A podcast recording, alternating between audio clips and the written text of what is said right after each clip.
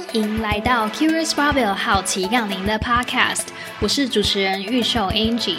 在本节目，我们邀请运动健身领域的教练、创业家、医疗专业人员以及运动研究工作者，分享训练相关的专业知识以及他们的人生故事。今天非常开心，可以进行我们的第二次线上访谈。我们今天邀请到的来宾是 Philip 黄俊豪。那 Philip 他会跟我们讲解他在博班的时候研究的步态分析跟髋关节退化主题，以及他从南加大到现在 UIC 的整个求学过程。Hi Philip，欢迎来到好奇杠铃。感谢呃好奇杠铃的观众听众，大家好，我是 Philip。我大学是念。高雄医学大学呃运动医学系的，之后就是经历了当兵啊一些就是大家都应该经历的事情，然后才出国来念书。然后一开始是到我们所谓的呃南加大 USC 念我们的 Biokinesiology 硕士，毕业之后来到芝加哥这边念 University of Illinois at Chicago，然后念我们的 PhD in Kinesiology 这样子。很多人他们在念大学的时候，其实不知道自己选的是什么系，可是感觉你这样子一路上来，你。可能一开始就选到了自己非常热情的领域，对吗？是啊，我从高中的时候，其实在接近职考，或是那时候那叫那时候叫职考跟推荐甄试的时候，其实呃，我那时候进念来这个念这个高雄医学大学这个系的时候，其实就是以推甄的方式去念的，然后已经大概知道说这个系上是在做什么的，才来训练的，而不是因为分那分数有关系了，然后分数啊，然后加上有老师的推荐，他们觉得说，哎，我蛮适合念这个学系的，然后这个学系也。算是比较新兴的学系，在那个当时候，然后刚好有一个老师，我高中的老师，他的的先生在高雄医学大学里面刚好在工作，这样子在当医生这样，然后哎，他觉得说这个系可以是蛮适合我的，然后那时候才来去研究这个系，然后觉得说，哎，这是一个适合我的方向，然后才去做这个正式推荐，然后来念这个系这样。你是在什么时候想要开始出国念书的？因为我弟弟很小，他从国中就出来念书了。然后那时候其实也是蛮意外的了。然后那时候想说，哎，我也是之后可能也想要出来念书。可是那时候是一个衔接点，就是高中要升大学这个衔接点。那当时就想说，那倒不如就是等我把大学一次念完了，然后再来出国念我的接下来的 graduate school 这样子。所以这是一个契机。那所以我从大学一开始就知道说，这是我接下来大学毕业之后要要。出来的一个一个目标，所以我就是有持续的在准备这件事情，不管是在实验室啊，或者是我的学业成绩啊，或者是嗯英文能力的部分，当然就是准备托福这些东西也是都大概有在准备这样子。对，一开始在南加的时候是念 biokinesiology、biomechanics，想要请你跟观众解释一下这两个的差异是什么。没有太大的差别，只是那个学系的名称叫 Biokinetics，现在就增加了一个 Bio，作为我们的类似一个生物的名字，像我们的 Biomechanics，这的意思是那个 Bio 就是动学，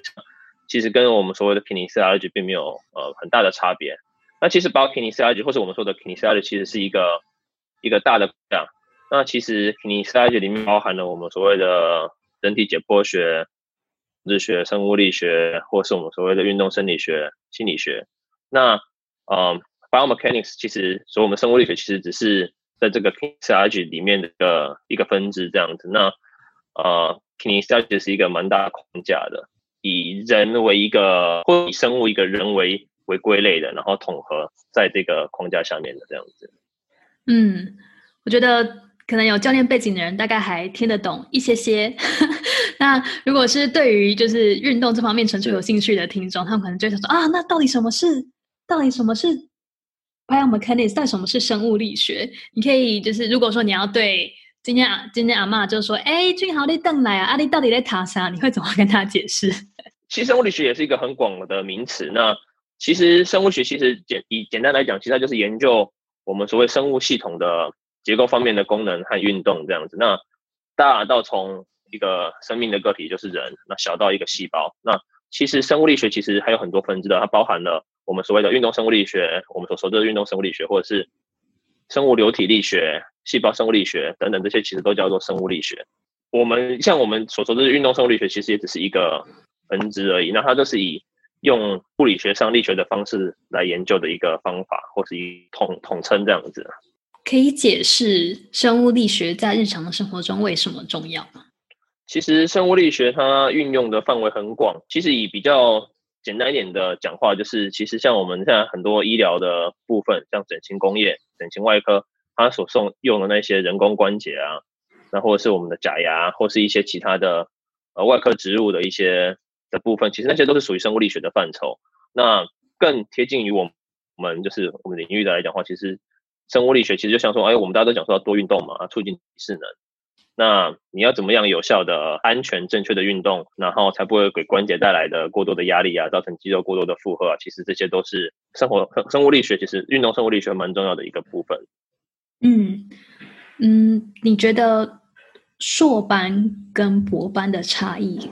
主要会有哪些？还是嗯，想先请您介绍现在博班研究所的 program 好了。没问题。那就我现在念的是。University of Illinois at Chicago Kinesiology 这个这个学校，那这个学系，嗯，因为其实当初我在南加大念的是硕士，那硕士的时候其实，嗯，课程会比较固定，会有所谓的必修课跟我们所谓的一些选修课。那其实到了博士在这边的时候呢，嗯，每个学校当然也不一样，然后，嗯。其实，在博士的时候，其实并没有所谓的什么要一定要必修的课程。那它主要是以 credit 的，就是以学分来限制你。比如说，你可能要修满三十几个学分这样子。然后里面的课程内容其实是要你跟你的 advisor 或是你的 mentor 去讨论的。那这个课程的研究方向还是主要是针对你的研究主题去去规划的，而不是说去修一些无谓的课程这样子。因为其实，在博士的时候。呃，修课的目的其实不是为了要为了修课而修课，而是呃得到你需要的工具，工具来为了你的研究而去修课的，所以目的性是不一样的。在硕士的时候，你可能需要一个比较 more 呃通盘的了解这个知识，可是，在博士的时候是是去学习你需要的一些工具，比如说，哎，我今天研究我需要所谓的统计的工具，啊，我不会这个工具，那我去修这门课来帮助我的研究，啊，或是我缺少这方面的知识，我需要。去学习这一门知识，这门课来去补充我的研究，这样子。所以修课的目的会是不太一样的，自主性其实就像是蛮高的。其实蛮高的话，其实相对来讲是主要也取决于你跟你的你的老师、你的 mentor 的 discussion 这样子。那怎么去规划你的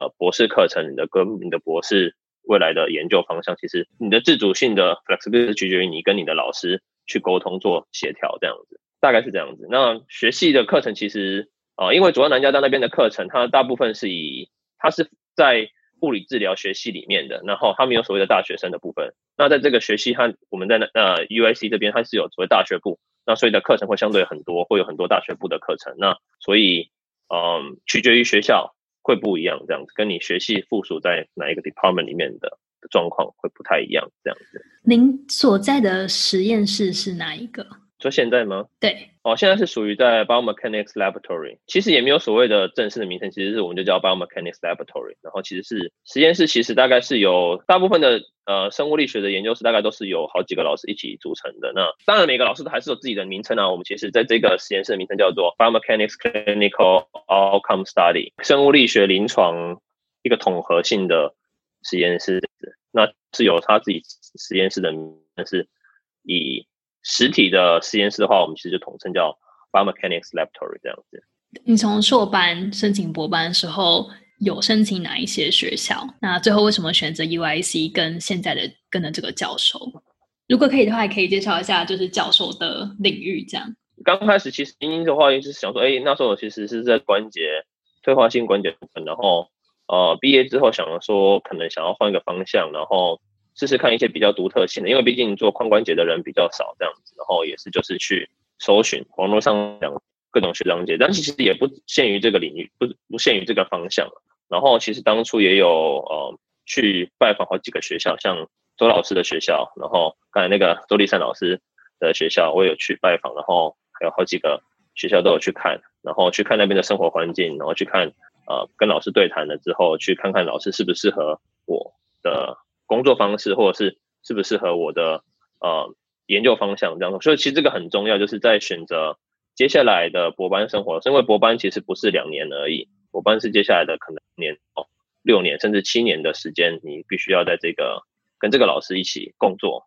那怎么跟老师相处，其实就很重要了。那呃，你要选择一个可以适合你的老师，或者是是可以跟你沟通的老师，这就变得很重要。那呃，当然原因有一部分就是研究方向嘛，那另外一部分就是其实我比较呃来看过生活环境之后，我觉得我比较喜欢生活在这种呃生活便利的地方，东岸的的生活便利，然后呃跟台湾比较像，就是走下去就可以买个东西这样子，对，就是生活比较便利一点。那每个人每个人的习每个人生活的习惯不一样，有些人喜欢比较嗯比较乡下，比较觉得比较舒服的环境，那就取决于个人。那还有所谓的奖学金的部分，然后呃是不是能够呃负荷我的生活这样子？那奖学金它会取决于每一个地区给的给的多少嘛？那给的多少之后，他会还会跟你所要租的房子或是你的生活费来做一个比较这样。那在我的比较之后，我觉得在这边的生活费跟我的奖学金比较能够符合我的生活这样，所以我才会选择在在这边生活。不是说这边是最高的，当然有其他地方更高，但是更高的时候，相对那边的生活消费也更高，会变得是一个相对一个相对的一个比较这样子。所以，嗯，我觉得这是一个比较能够适合我的地方，我才会选择来这边念这样子。然后，当然老师也是很 nice 啊，然后是个适合配合我的工作习惯的的一个老师这样。有些老师喜欢学生待在实验室。不管你有没有事，就是要待在那边。那像我们老师就比较不会这样，他就会说你重要是你把你的事情做完了，你就可以离开了。那甚至你喜欢在家里工作，也可以在家里工作。你只要有如期的把你的东西交出来，有 progress，其实就可以了。所以这跟每一个人的工作习惯不一样，对啊。所以这其实是蛮重要的，在事前呃，在申请的时候，其实就要去事先去了解这些各方面的一些因素，这样子。要怎么知道？这个老师他实际的工作习惯跟对学生的要求是什么？如果你不是在那个学校念硕班的话，通常会很难打听到老师在面试的时候是不是跟他其实实际上的工作样态不太一样。其实有些学校也没有所谓的面试，然后他们就是书面，有些是书面而已。那有一些，如果你是只用书面的话，可能就是会被 random assign 到一个老师这样子。那像我的话，我就当初也是问了，像很多学长，像。麦学长或是其他的学长，那时候在念书的时候，有询问过他们说他们是怎么申请的一些呃意见呢？然后也很感谢他们当初给了很很多有有有有帮助的意见跟方法，这样，然后他们就告诉我说，哎，你要真的去看，所以我就会实际上我就飞来来芝加哥，然后跟这个老师一天来就是看一整天的参观实验室这样子，当然也是老师也是在看我，我也在看老师，就是参观实验室啊，然后跟老师对谈啊，然后。呃，跟跟实验室的其他成员，当初在其他实验室的其他成员有一对一的接触，然后一起吃个饭，然后从他们的口中了解老师的呃生活习惯、老师的一些工作习惯，然后跟这个实验室的情况这样子。那其实这个其实就展现你的一个 aggressive，你的积极性这样子，然后让老师说你是真的想要来这边有这样的兴趣，而不是只是所谓的书面上写写而已。所以其实也很感谢当初的学长他们给我的一些建议。嗯。嗯，我记得我们呃人文社会领域的的研究所，美国大学生直接申请博班的人数其实也蛮多的。我不知道在 biomechanics 的领域也是一样吗？也是有一些是这样子直接跳申请的，但是不多。呃，有的话可能是硕博一起合并的，也有，就是可能前两年算硕士，到你第三年接下来就直接算在博士里面，也有这样子的的 program，但是比较少，大部分。居多我知道的还是都是以有硕士，然后再博士，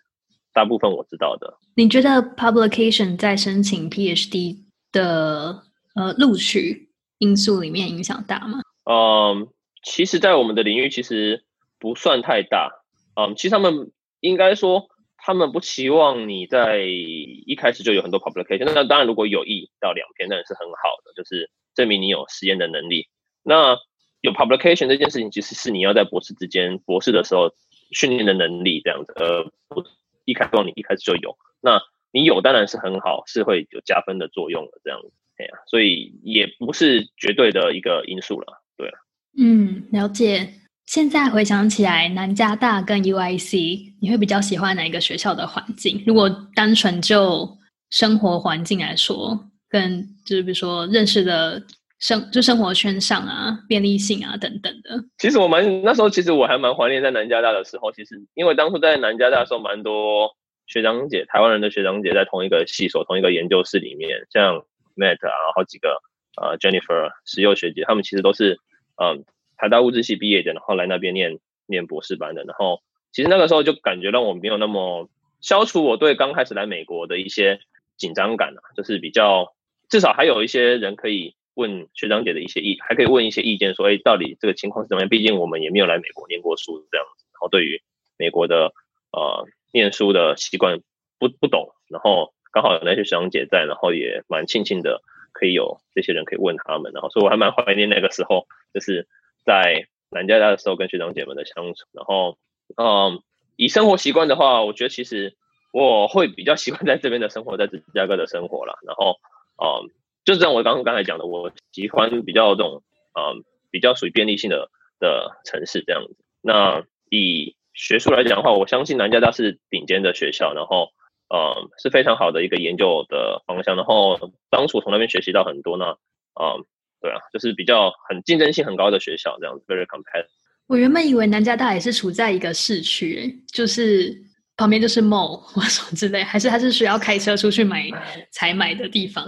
都是需要开车出去采买的，南家都是是需要开车的地方。那刚好我们的校区也是处在一个比较也不算是郊区了，但是就是一个呃一个一个也是一个算郊区，但是因为它跟我们的主校区不一样，南加大有两个校区，我们我们的这个学系所谓的校长，那那大学生跟呃一些工学院啊，其他的学系在主校那边，那我医学的部分主要是在一个另外一个校，所以会会不太一样，生活不太一样这样。你。对于 UIC PhD 的想象，跟你现在生活三年以后，你觉得有什么差异吗？还有对博班的生活，其实也没有，其实也没有差异太多啦。其实当初就大概知道是这个样子的，因为我也是看学长姐他们在南加大那样子的生活，大概也可以想象接下来的生活会是怎么样。然后，所以其实并没有差距太大，就是差不多大概知道就是会这个样子的生活，就是啊实验室、家里跟跟运动这样，就是很比较单纯的生活了。然后。T A 学校嘛，就是要去教课这样子，所以是相对来讲是单纯的生活，就是其实也没有相相差太远这样子。跟硕士班没有差很多。呃，跟硕士班有差，硕士班硕士那跟硕士班有差，但是因为我是看到学长姐他们的博士班的生活，所以我大概知道他们的生活是怎么样，所以我可以想象，学长姐像麦他们都是那时候都是在念博士的，所以我可以看到他们的生活的情况，就是很繁忙的生活，就是呃为了研究啊，然后呃教学啊。就是这样的生活。那硕士相对于单纯，硕士就是专心在修课上面，然后可能需要做一个 project，相对于比较简单一点。然后呃，博士的话就会比较比较复杂，就是会比较多呃事情需要去去做的这样。嗯，好，呃，可能还要再讲慢一些些，因为还是会断掉，有时候。好，那嗯，我想要请问，就是嗯，可能每个硕班或每个博班都会有一些人 drop out，就是觉得自己对学术有热情，但又。不够那么有热情，那你觉得你能够在学术这条路上一直勇往直前的因素是什么？觉得念念博班是什么样才是正确念博班的心态？嗯，其实就是你要对研究有兴趣了，这是非常重要的。因为其实呃，你每天可能怎么讲，data 的阐述不是那么快，不是可以马上看到立即的会这样子，所以你可能成就感，所以。你是需要对这件事情有热情的，然后可以持续的去做累积而得到成果的。那嗯，drop out 其实就讲的话，当然越早 drop out 越好。如果你要是是对这件事情没有热情的话，早一点认知这件事情而转换跑道，其实也不是一件坏的事情。那反而是一件好的事情，可以赶快去做另外对有兴趣的事情。这件事情这让你蛮好的。那如何持续呢？其实就是说，呃，怎么讲？其实我一开始就对这件事情有兴趣，最重要就是有兴趣的，有兴趣才会持续做，然后才不会觉得无聊，然后。哦，嗯，对，应该这样讲，应该就只能这样讲。对，可是我这样逼问会不会太咄咄逼人？就是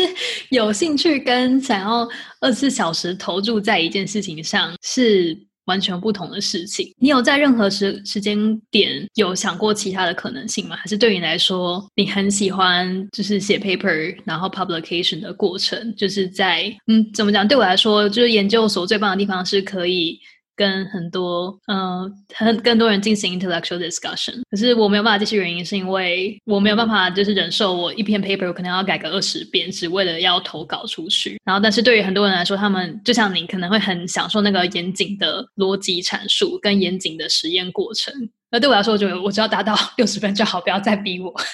所以 想要请问你，嗯，你就是怎么？所以其实。其实也不用二十四小时投入在一件事情上面。那当然还是要有生活嘛，就是研究归研究，生活归生活，所以你也不是二十四小时投入在这上面。那嗯，当然，呃像你刚才讲的改 paper 改二十遍这件事情，当然也会有时候改到最后也会觉得很很烦，对吧？就是也会有这个，这是我觉得这是人之常情啊，就是都会有觉得说，哎，我想要，呃，怎么改了这么多遍还不好这样子。可是对我来讲，我会想要把它弄好，然后把这件事情做好，然后赶快把它完成。而不是，而不是说，哎，就丢着不管这样子，这是我的，可能是我的个性的关系吧。然后，呃，所以无法忍受这件事情，其实还是可以忍受，所以我会尽量把它做到完美呢，把它送出去，就不会有一直来回的这个过程。那我次了，当然几次还是一定，这是一定会有的，对啊。那，嗯，对不起，我忘了你的问的问题，你是说无法忍受这个过程吗？啊，应该，呃，没有，我的问题不是这个，就是那是我个人的，就是因为就知道很多人他们。是，嗯，在念硕班或 PhD 的时候，都会最后被比较就是硬性规定的这个部分打退堂。然后，所以其实一开始问题就是想要问说，兴趣加上热情，要再加上什么东西才会是嗯，可以比较顺利念完博班的一个好的心态？这样，毅力、坚坚持跟毅力，嗯，对于你的目标的追求的毅力，就是你要很明确知道说这件事要做的跟你要完成的事情，这是还蛮重要的。就是应该说 goal setting，就是你的目标的。的设定啊，就是你要对于你的目标是很明确的，然后有坚持的毅力跟跟跟态度去做，然后我觉得这很重要了，就是你的对除了热情跟兴趣之外，那我觉得毅力是蛮重要的。跟因为博班不是两三年就结束了，是六七年是一个呃长期的一件事情，那你要能够有毅力去完成你的目标，我觉得是也是算是蛮重要的一个。Factor 在念博班的里面，对我相信很多念博班的人都是经历过这段这段时间，然后他们也都是对他们的目标很明确，然后有毅力去玩。我也只是其中一个这样。对，你觉得你的深层目标是什么？就除了完成博士学位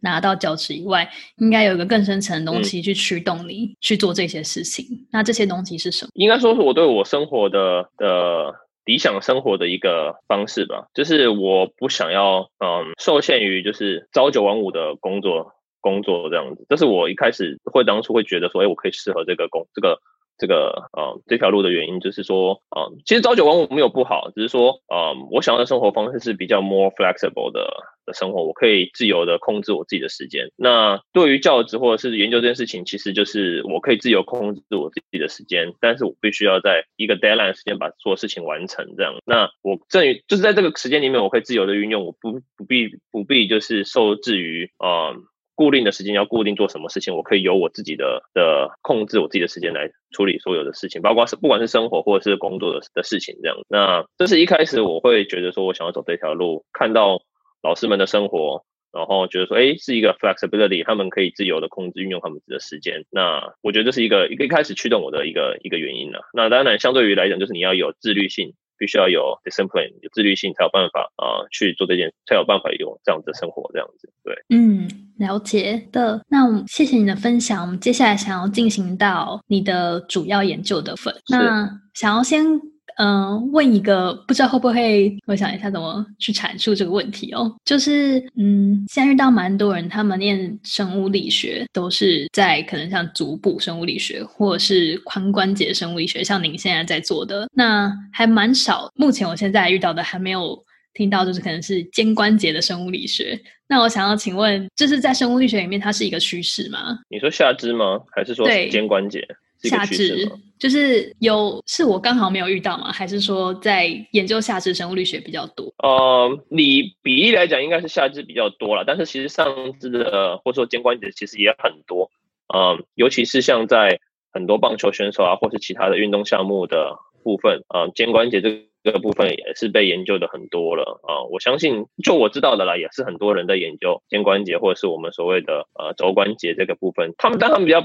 着重于在运动运动方面，尤其是在棒球或是一些篮球或是排球的一些呃研究上面，需要运用到上肢的的的摆荡啊，或是一些那个动作的时候，其实蛮多的。嗯嗯，您的意思是肩关节研究比较是针对运动员这个部分，然后如果说是一般日常或者是疾病等等，是比较在下肢，就下肢研究的人比较多。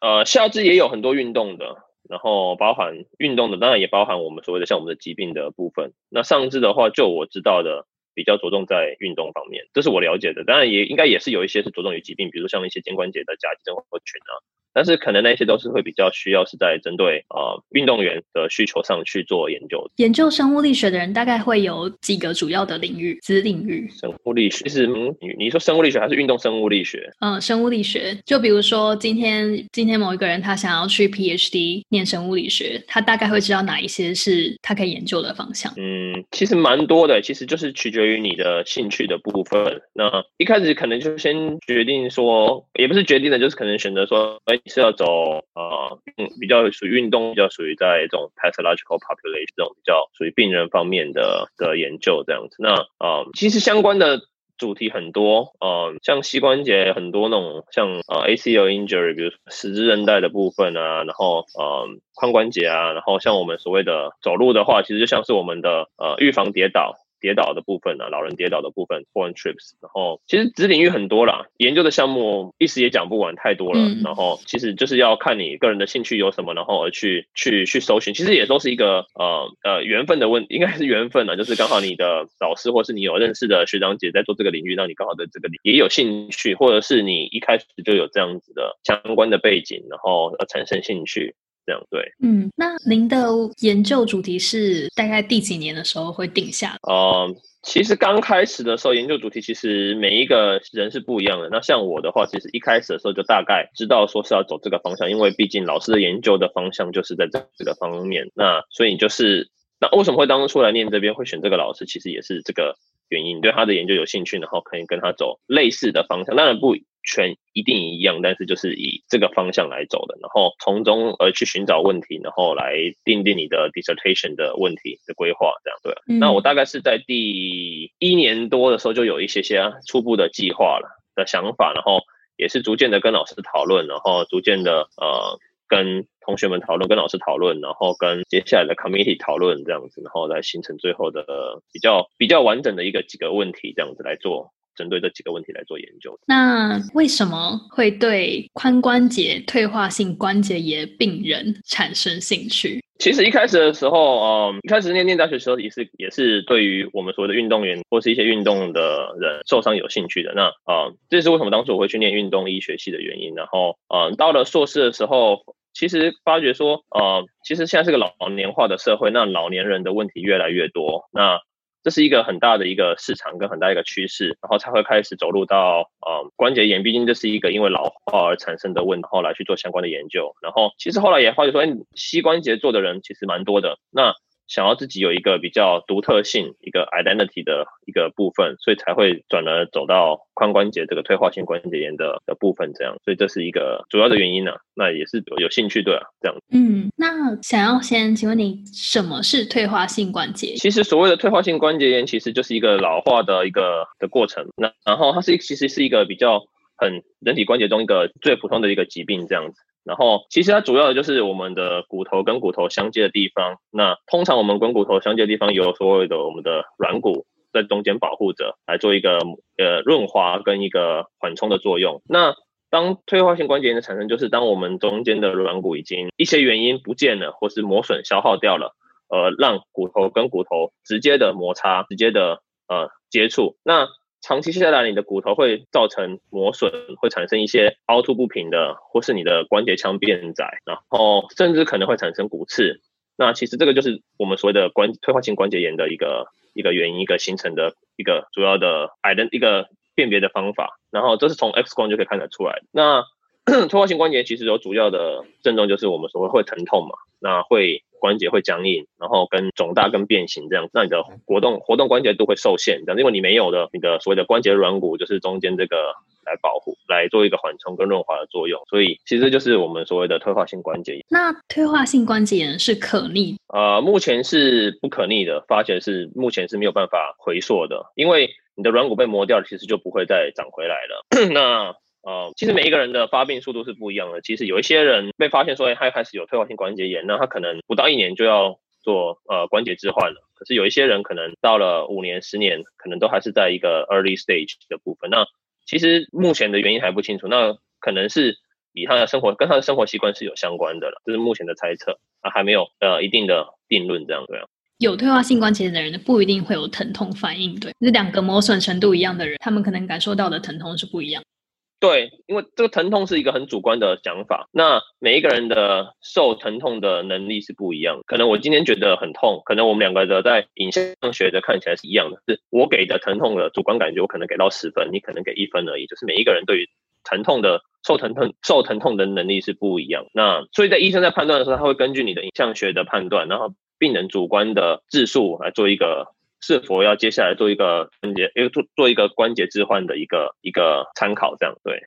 如果有退化性关节炎严重的人，他们会造成身体什么样的失？就要带到您研究的这个主题。应该说，退化性关节炎最常见的部分，就是因为疼痛或是因为呃疲累而产生，说我就是不愿意去运动。那这就会产生一个问题，就是行动能力的失能。你不训练，你接下来慢慢的退化。那其实我们大家都知道，说运动对于身体跟一个健康的老化是一个非常重要的一个因素。这样子，那当你不去做这个运动，或是不做一些身体活动的时候，可能就会造成呃接下来的失能，各各方面的失能，你的生活能力的失能，你的呃行动能力的失能，各种方面都会开始产生。那嗯，为什么这个很重要呢？其实，在研究的部分呢，其实就是说，为什么研究这个关节炎在步态的部分能量的消耗呢？其实就是说，一个人其实我们走路其实每一天都会重复很高很多次，可能七千步或是六千步吧。每个人每天走路的步都很多。那 当你使用能量在每一步的消耗的时候越多的时候，你能量你的保留在给运动的能量就越来越少，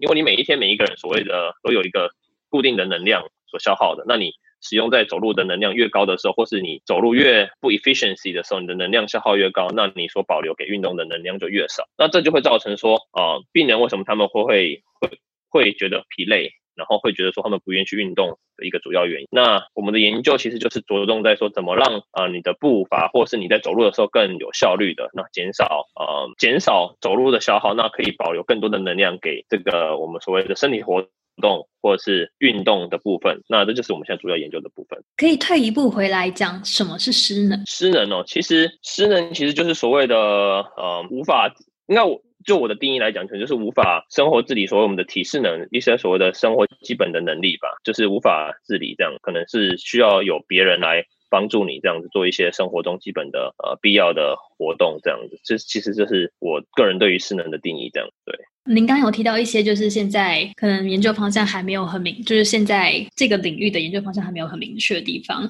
那研究髋关节失能或者整个失能跟步态不对称性的学派里面有哪一些主要的争论？嗯，其实就是说，嗯，也没有什么特别的争论，其实就是还是一个未知的。其实这个理论，这个所谓的呃能量的 pathway 已经是被实在我们的呃健康的老人身上，可是我们并不知道说在于。呃，这个退化性关节炎的病人身上是不是也是照着这个这个理论？因为在退化性关节炎的老人身上，他们在走路的步态有一些所谓的不正常的步态，那是不是这位不正这些不正常的步态会造成过多的能量消耗，而而造成他们呃拒绝去运动？这个其实是还不知道，这就是为什么我们要去做这个部分的研究，这样。那谈到步态，就想要简介一下什么是步态分析。可能大家都觉得说走路就走路，可能会有外八或是内八，就是大家妈妈可能会就是小时候就会说不要这样子走。但是为什么步态会需要被分析？嗯，其实毕竟走路是人最基础的动作的之一嘛，然后也是行动的方法，然后哦也是重复性很高的一个动作，在每一天你走上去走去 seven 也要走路，对，所以就是一个很重复性很高的动作。然后嗯，所以说。为什么要去分析它？因为其实正常人其实没有什么问题，可是当你有有病人的时候，有问题的时候，你的步态会改变。那当你步态在改变的时候，可能原本有的问题，可能你的身体其他身体会去代偿，因为你想要去完成嗯一个目标啊，比如说你要走去一个地方，或是你要完成这个动作。那当你有问题的地方无法去完成的时候，你会用其他的地方去代偿，所谓的。compensation，那嗯，代偿可以再解释一下。在今年代偿就是所谓的，就是说比如说你的髋关节坏了，然后无法作用了，那你可能会需要用其他的膝关节或是其他的部分去完成同样的动作。那当你在重复性很高的动作的时候，因为那个关节其实原本就不是设计给你做这个样子的动作，那你持续的去使用它，可能会造成那个关节有也造成受损，所以变成是说为什么我们需要去研究步态，去呃说哪里有问题的，要去做一个 retraining 或是一个 get retraining 来把它恢复到一个比较正常的部分，而不会接接下来让其他的关节也受损这样子，或者其他的部分身体的部分也造成伤害这样子。所以这就是其实是一个步态的一个研究的一个方向这样。听众可能会有些开始疑惑，就是为什么某一个关节，就关节跟关节之间不是分开的吗？就是为什么某一个关节无法动作的话，会造成另外一个关节出来帮？呃，其实关节是分开的，没有错。就像我们走路，你可能呃需要用膝关节走路的时候，你可能需要弯曲到六十度。我们举一个例子啊，可能举一个，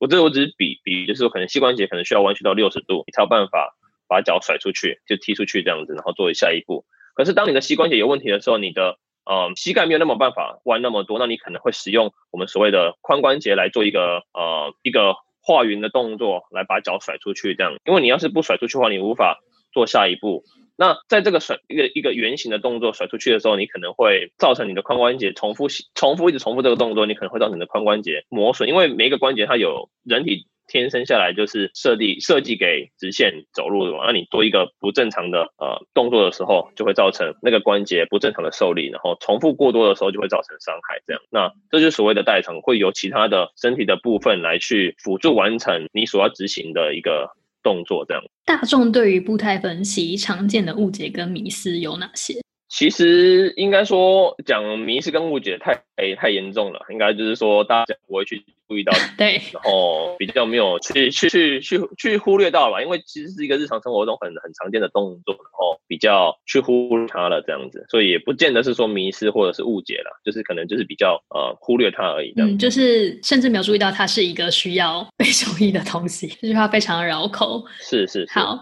那可以解释一下步态周期吗？嗯，其实我们的步态周期其实。呃，首先要定义什么叫步态周期。那所谓的步态周期，其实我们可以，我们先举举右脚为例好了，就是当你的右脚呃脚尖开始着地开始，到下一次你的右脚尖着地为一个步态周期，因为你脚尖右脚脚尖着地嘛，然后会经历整个右脚抬起来，然后到下一次往前甩出去之后，右脚着地，这样我们称为一个步态周期。你也可以以左脚为例，但是我我们以右脚为例，一个这样称为一个步态周期。然后其实我们步态周期里面还可以细分成好几个小的。部分所谓的我们的呃站立起，我们的摆荡起，其实站立起就是我们所谓的脚在地面的时候，那摆荡起就是我们所谓脚在空中的甩的时候。那其实，在站立期时还可以细分多小的部分，像我们所谓的呃单脚站立起跟我们的双脚站立起，就是你当你的一只脚在地面的时候，跟你两只脚同时在地面的时候，因为你是一个换的动作嘛，会有一部分的时间双脚同同时在地上。然后有一部分时间是你另外一只脚刚好在在空中的时候，然后其实，在站立起单脚站立起面还可以细分个像我们所谓的 heel contact，就是我们的着地期啊，站立中期、站立晚，我们的摆荡前期，其实都有很多的呃小的细分的部分，然后每一个部分都有所谓的约略的一个比例在。我们以整个步态周期为一百一百 percent 来讲的话，其实每一个约略的的相对的一个 percentage 在里面。像我们的步态的大概六十 percent，那你有四十 percent 的时候，你的脚是在空中甩的时候，那所以每一个时期都有大概约略的一个固定的比例在。那这就是我们所谓的步态周期。为什么要把步态周期分得这么细？你可以从这些细分的结果去观察到人体的什么部分？是的，呃，其实这些都有研究上的意义的，每一个部分都有研究上不同的呃目的在，呃，取决于你的研究目的。那像我们所谓的站立，我们所谓的站立期，或是我们所谓 loading response，其实都是一个区，这其实都是一个区分点就是一个一个一个 markers，让你在研究的时候可以知道说如何去定义这个时期。当这边这个时期有问题的时候，是什么问题发生的？然后去研究，进而去研究不一样的的状况，针对针对这个疾病早产生的不正常的步态而去做一个定义，然后可以让接下来的人去研究，或是去观察啊，说哦，当这个有问题的时候，可能就是这个疾病的产生这样子，或者这个疾病产生会有这样子问题，然后可以进而去做我们所谓的复健，或是做我们的研，或是做我们的 retraining，给 retraining 分，大概是这个样子。所以健身房的学生们不要觉得你走进来的时候，教练都会为什么要一直盯着你看？因为他们其实从你进来的时候就在观察 你的整个身体，互相影响你的步，可能会先去预先预测到你待会在训练中会有什么样的问题，已经在跟你说哈的时候就帮你排好了你接下来的课表。那想要请你就是大概讲一下可不可以举几个例子？如果你看一个人他走路出现哪一些情形的时候，可能代表哪一些肌群有问题？举我研究的这个例子好了，以髋关节退化性关节炎的病人来举例好了，就是当他们在走路的时候，其实是一个有一个很常见的问题，就是说他们的髋关节在走的时候，会在空中甩的时候，他们会有一边的骨盆会会 drop 会掉下去。那其实这个就是会发现说他们的臀中肌或是臀呃梨状肌，所谓的我们的臀部的外展肌群无力。那其实这是一个很常见在髋关节退化性关节炎的病人身上，或者是我们的髋节置换之后的病人也都会出现的这个呃我们所谓的臀外肌的臀外展肌的无力。然后这其实就可以观察出说他的髋关节有问题。对于这个部分的病人，其实就是可以以我们所谓的外展臀外展的训练来来帮助他们做一个肌力的加强。这样，这是一个以我们这个髋髋关节。病人为例，这样那其实还有很多不同的病人，像中风病人，他们也有不同的派。然后，像膝关节病人有的呃，你呃，quadra avoid 就是你的股四头肌的避免利用的一些其他的不不太会产生这样子。那那就他比较专门的老师或者比较专门的人，我们会去研究。对，可以再细谈一下关于中风以后会产生的步态。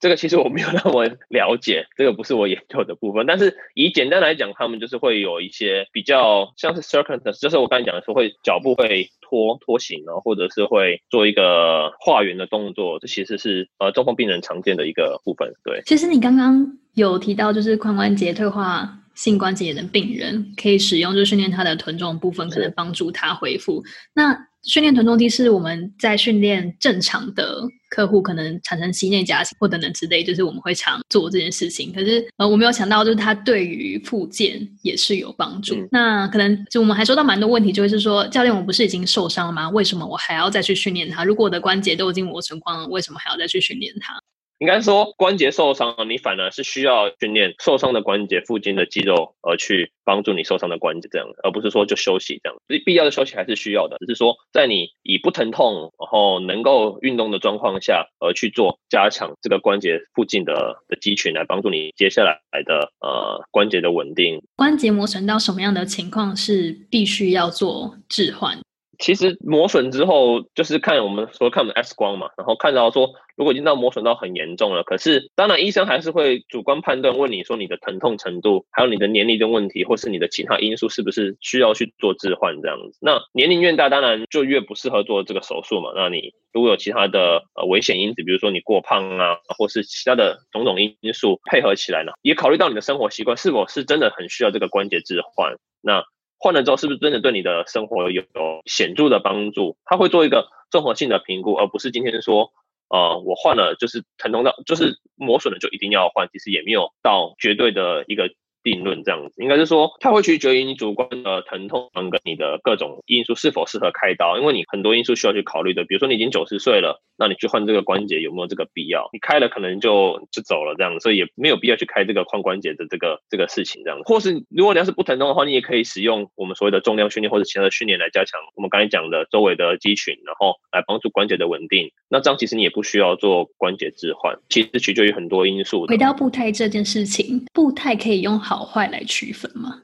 我不会以好坏来讲步态，我会以正常或不正常来讲步态。所谓的正常或所谓的不正常，其实是相对于同年龄或是同性别的人来做一个，因为其实正常人都有所谓的一个正常，其实就像我们的血糖、血压，其实都有一个范围在。其实步态也是有一个所谓的 range 在。那每一个关节其实都有每一个关节每一个数据其实都有一个所谓的正常的正常值的范围，会以你同年龄或者是同性别的人来下去做定义。那当然，你超过了这些值的时候，就是会定义为不正常。就像我刚才讲的血压、血糖一样，过高了，一百四的高血压，或是血糖过高，这样其实就是所谓的定义正常跟不正常。在什么样的情况下，你会去介入一个人的步态？你生活中，如果你的亲人里面，你看到他的步态可能没有那么，相较于他的同族群的人来说，没有这么的正常，你会去纠正他吗？当然，如果他出现这些状况的时候，你可能就要考虑说他是呃，比如说我刚才讲的这个 drop 的问题，可能首先想到可能是臀中肌无力，或者是我们所谓的髋关节有问题的，那就该提醒他去是不是要先去检查他的那个髋关节了。当然，如果他检查的没有问题，那当然是提醒他去做训练嘛。那那步态的一些训练或是一些我们的肌呃肌力训练来帮助他稳定，这样子不会造成其他的关节去做我刚才讲的代偿的部分。因为其实很多髋关节退化性关节的病人，我们发现说。他们会代偿，造成造成说，接下来不只是髋关节有退化性关节炎而已，膝关节也出现了退化性关节炎，这是已经被证实的，就是他们有相关的，就是退化性髋关节造成接下来的膝关节退化性，这是已经发生在蛮多的病人上的。对，所以当然会去做呃提醒，那会去说，哎，是不是哪里出现的问题查了？除了您刚提到的基地训练、重量训练，还有哪一些方式是可以增进退化性关节炎？病人的步态效率，其实其实蛮多方法。如果你要是是不正常的话，可能会以啊，比如说我们会，如果你是比如说你的 gate 那个速率不正常，或是你的频率不正常，我会使用节拍器啊，或是一些方法来，就是给他一个辅助，让他有正常的频率走路这样子。那对于我现在研究来讲，我因为我发觉的是说，在髋关节病人身上，他们会有他们所谓的我们的步伐的不对称性，那这个就有可能会造成我们能量消耗的过多，就刚才提到的那。有一个方法是说，使用跑步机上面有两个履带，呃，两个履带可以有不同的速率，这样，然后来重新训练他们的步伐的程度，然后来减少他们的能量消耗。是否可以减少他们的能量消耗，其实还不知道，我们还在研究。然后这是一个呃一个方法。那当然，这个方法在中风病人身上已经被发现，说是可以助他们步态恢复到比较所谓的平的状态，这样比较步伐比较。平衡的的部分这样，那我们不知道是不是应用在这个退化性关节炎病人身上是否也是有效的，然后也可以进而减少他们能量的消耗，这还在研究当中。这些人他们在进行健身训练上有什么特别需要注意的地方吗？其实还是以不疼痛为主嘛，不疼痛不会造成他们的疼痛，然后加强他们关节附近的肌力，通外或通外展的肌肉是是蛮常见的问题，是是需要去加强的，尤其是在退化性髋关节炎的病。像膝关节就是着重在我们的股四头肌啊、腿后肌这个部分来加强我们稳定的部，然后其实针对不一样的的关节来做不一样的的肌力训练，这样。那有什么事情是他们应该要小心避免的？就是在健身训练上，就是不要负荷过重吧。我觉得其实就是不要给予超出他们能够负荷的重量，一要有一定的重量，但是而不是过多的重量，来造成他们关节负荷过重。这样其实因为其实。在退化性关节炎的病人身上会造成他们退化性关节的原因有一个原因是重过重，所以在训练上可以着重在应该减少他们的体重，应该说减脂嘛，也不说减脂，就是减轻他们的体重。如果他们是一个体重过重的病人，而造成退化性关节炎的话，那当然我们会建议他说，你是否应该要减重来减少你的关节的的压力，这样也可以着重在这个减重的部分。这是一个可以呃进行的方向，不只是肌力训练，那减重也是一个退化性关节病人很重要的一个因素。一如果他们是过重造造成退化性关节炎的话，那就是以这个部分为为训练的目标。这样，谢谢你分享关于研究的部分，谢谢你分享关于研究的部分。那最后我们要做一个总结，那总结想要先帮 Sam 问一下，因为 Sam 是他即将要去美国，他要去 UT Austin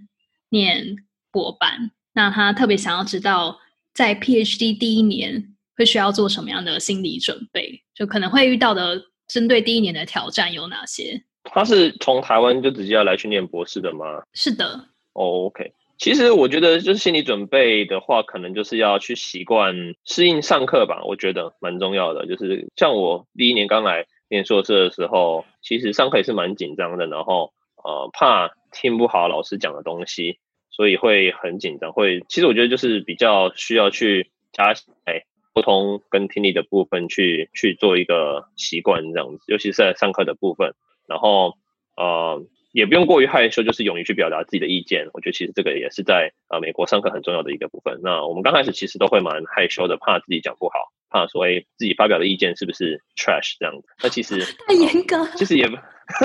其实也也不需要，所以也不需要。那么紧张了，就是去去勇于发表自己的意见，那也不用怕错，然后反而去去从中学习这个错误，然后去训练好自己的沟通能力。我觉得其实是一个刚来美国蛮蛮需要适应的一个一个方一个东西，这样子。对，这整个求学的过程中，从大学到嗯南加大到现在 UIC，有什么事情是如果你重新选择会有不一样的选择吗？不要用代办吧。其实真的，因为其实刚开始第一年也不是第一年，就是我刚申请硕士的时候，第一次是使用代办，然后也是就是失败，就是可能是找的不好的代办吧。然后毕竟也不都不懂这样，然后也没有呃多余的资源可以去询问。刚刚刚申请硕士的时候，然后哦造成说呃会失误这样子，然后不成功这样。那所以在第二次我在申请呃博班的时候，我就全部是自己来的。然后因为其实当相对于那时候来讲，也是比较熟悉美国的环境的，然后也知道应该要怎么做。那也有很多像 Matt 这些学长他们呃申请过博班，他们给我的一些建议。那个时候，所以但是就是相对于来讲，是建议不要用代办的，然后就是去去去做申请会比较好。然后这也是我个人的经历，这样子对。我可以插嘴吗？请说。我想要那个，我想要 Second Philip 讲的，就是绝对不要用代办，因为我自己也有惨痛的经验。然后我觉得代办就是讲难听一点，就是骗钱的东西，因为他们对这个领域其实不是很了解。像我，我记得我第一年申请的时候，我也是用代办，然后全部杠估，然后因为他们，然后我看他们写的那些推荐信，就是完全完全就是。不符合，就是如果你是一个，你是一个 reviewer，你是一个那个学校的 faculty 的话，你看就知道这人就是完全不了解 kinesiology。所以，所以他们，因为他们懂的大部分都是，比如说商学院的东西啊，或者是管理学院的东西啊，这些比较热门的、热门的领域，所以，所以他们那些模板都是很用的很死。然后，所以我第二年我也是都自己弄，然后自己 reach out，就是。找找老师找教授，然后直接秀 email 给他们，然后跟他们约时间啊，就是做一些 interview。我觉得这样子反而比反而比那些文件还还来的重要。就是那些文件其实都是都是次，主要就是你要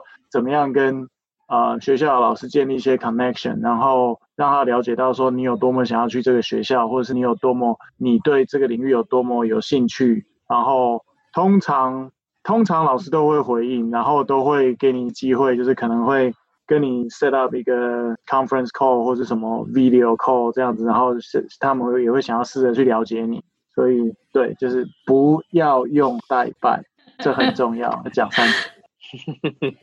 因为真的就是说代办他们不了解，就是这个怎么去去申请，他们只会用书面上的去申请。其实应该像像我一开始讲的，你申如果全部这种。当然，书面还是要，但是那个不是决定因，因为你真的托福都满分，GRE 也满分，那种都没话讲的。但是不是每一个人都是托福满分，GRE 满分嘛？然后那些其实你只要有过一个门槛，然后最重要的是你去 reach out 老师，像学长讲的，就是去跟老跟老师去是 shoot，去跟老师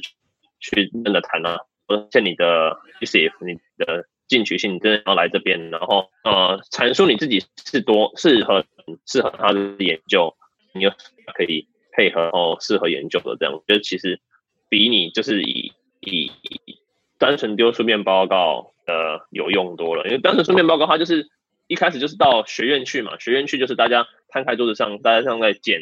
丢纸牌一样，看看哪一个谁要谁不要，哪一个高哪个低，不不低的就丢了，对低的就丢了这样。可是如果你要是直接给老师，然后让老师有对你有印象，直接说，呃，这个学生是我要的，即使你分数低，他还是可以直接要你的。那你只需要后面的分数再补齐，然后或是什么，那其实都是都是可以可谈的，可以可以嗯，接下来来呃弥补的方法。重点是老师要不要你的问题而已。那老师如果要你的，其他那些其他后面那些其实都是好谈的部分，这样子。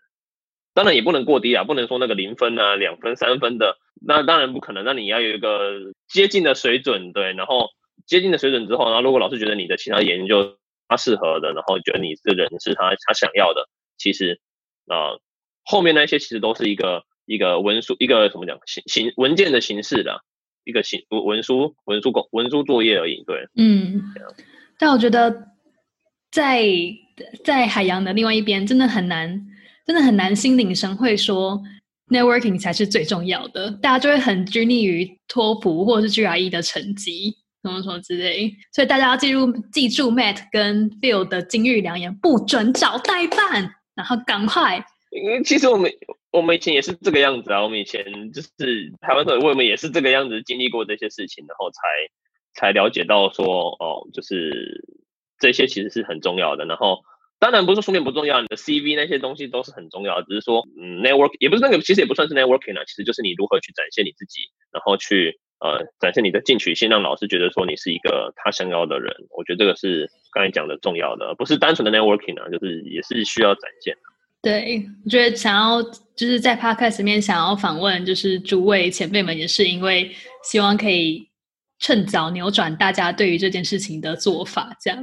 我觉得我那时候可能对，请说，可能硕可可能硕士比较没有那么那么那么看重了。说是因为毕竟他们是以修课为主嘛，然后少部分的研究，所以呃，老师们也也也比较无所谓。就是如果你只单纯用书面报告审的话，反而也不见得是一件坏事，也不会说太太严重的影响。可是如果你要是是以研究为取向的的老师，或是你接下来的目标，或是博士班的申请的时候是以研究为取向的话，那。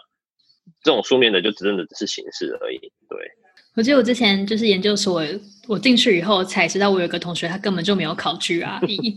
然后就他是写信跟教授说，就是我非常不认同 GRE 这种偏好有钱人，就是让比较贫穷的学生没有办法念研究所的这一种剥削的制度，所以我拒绝考，然后老师就因为这样录取他，各种对。对啊，所以那个其实都只是一个书面形式的一个最门最基本的门槛了。但是那些就是设定来，就是当他们都完全不认识你的时候，怎么做一个一个快速的一个辨别而已。但是当他们认识你之后，他们觉得你不错，需要你的之后，那这些其实真的就只是一个一个书面的形式而已。对啊。想要请问你有推荐？如果说教练们或者是一般听众想要了解生物力学或是退化性关节炎这个领两个领域的话，你有什么深入浅出的书可以推荐吗？或是资源？以书的话，因为其实书我不觉得说是很很浅出，因为大部分的生物力学书大部分都是以以研究为为一个取向的 的的书。那当然有一些，比如说像生物力学临床与研究应用啊，或是一些骨骼肌肉系统的基础生物力学的书。他们可能会用比较简单一点的方式，可是内容还是以刚刚我们所讲的研究的基本的，应该说算是比较属于工具书啦。就是对于如果你是要研究的人，这些是基本的工具的运用为主。那如果你只是想要看兴趣了解的话，可能会比较比较比较无聊、比较乏味一点的。对啊，因为我们也平常也不会特别去。去说要把整本书看完，当做是在看一般的书，然后是一种工具书。当我们需要工具，我们忘记了这个东西的时候，我们去翻这个书，然后再去重新的复习这样子，而不是 闲闲没事的时候当当故事书在看这样子。所以比较少有这样子的的的书这样子，有的话也推荐一下，我也想。好的，那大家对就只好硬着头皮 继续啃喽。如果有兴趣的话啦，然后嗯，美国其实有蛮多书英文的书啦，然后像我们之前系呃像南加大那个实验室的创办人 Jane Perry 他写的一本书，我觉得其实那一本呃蛮有用的，但是也是属于工具书，基本的生物力学。就是有听研究生物力学的人说，那那本书是生那个生物力学 Bible。对啊，所以就是大部分都会使用那一本为为为主要的那个的书了，算是工具书哦。我会讲是工具书了，就是。就是研究的时候忘记什么要去翻，然后要去要去复习这样子。嗯，好。最后想请问你现在也是要打算找教职的对吗？还没有，可能还要在一年多到两年才会完成这边的学业这样子。然后当然也开始在慢慢都有在看呐，但是因为这个变化就是都一直都在变化，这种其实也不见得就是现在马上可以找得到这样。如果真的全力开始进行的话，您会希望？您有偏好的区域吗？或学校？当然还是以以东岸或者是大城市为主啊，然后不排斥去其他地方啊，也没有特别说一定要怎样，就是其实就是且走且看嘛，就是到处到时候看哪有开缺，尽力去申请。其实这种其实是很很难讲。Mad 有没有好缺啊？学长有没有好缺？没有你要你要你要加入我们吗？可以啊，如果你有缺的话，就加入你也可以啊。没没关系啊，你有好缺开啊，开开开出来，我可以加入。现在大家都 hiring freeze，所以要可能要再过一阵子吧。我知道了，开玩笑的 当然有机会就是对，有有机会就是帮忙，对啊对啊。所以其实就是不排斥啊，就是各种可能性都是不排斥的，就都是到处到处到处去研究，到处去看啊，收集资料这样。然后当然也部分就是老师们的一些 connection，然后老师推荐这样，找相相对于比较接近的领域或者是有。适合的部分，这样好，谢谢。那如果想要进一步认识您的听众，可以在哪里联络到您呢？嗯，可以呃写信给我，c h h u a n g zero nine zero six 小老鼠 gmail.com 啊，或者是可以用 Facebook 哎，我相信那个 Angie 有放对对资料在那个上面吧，就是如果有兴趣有问题的也欢迎就是啊可以写信，或是加 Facebook 我们可以私讯，我们可以互相交流一下，就是。有彼此好的讯息的话，也欢迎就是在线上的学长姐或是一些其他的前辈们，可以提供一些资讯，这样子。好，对，我们会把 Phil 的联络资讯附在 Podcast Show Note 里面。那还没有加入我们运动科学海外台湾人交流社团的，也请要快点加入哟！快，大家前辈们都在这里。那今天非常谢谢 Phil 的分享，谢谢 Angie 给这个机会，谢谢。那 Curious Robin，我们就下次见喽，拜拜。感谢你收听这一集的好奇杠铃。如果你觉得只有听 Podcast 知识还不够过瘾的话，欢迎订阅我们的 email。我会定期发送给你独家学习资源连接，以及我们的 Meetup 读书会等活动抢先报名的机会哦。你可以在网址输入 curiousbarbell.com/slash/subscribe，或在本集下方找到 email 订阅连接，以及我们本集讨论到的相关资源。如果你喜欢我们的节目内容，别忘了推荐给你的周遭朋友。Apple Podcast 的听众也请给我们五颗星，并且分享你的回馈哦。那再次感谢你的收听，我们下集见啦！Thank you.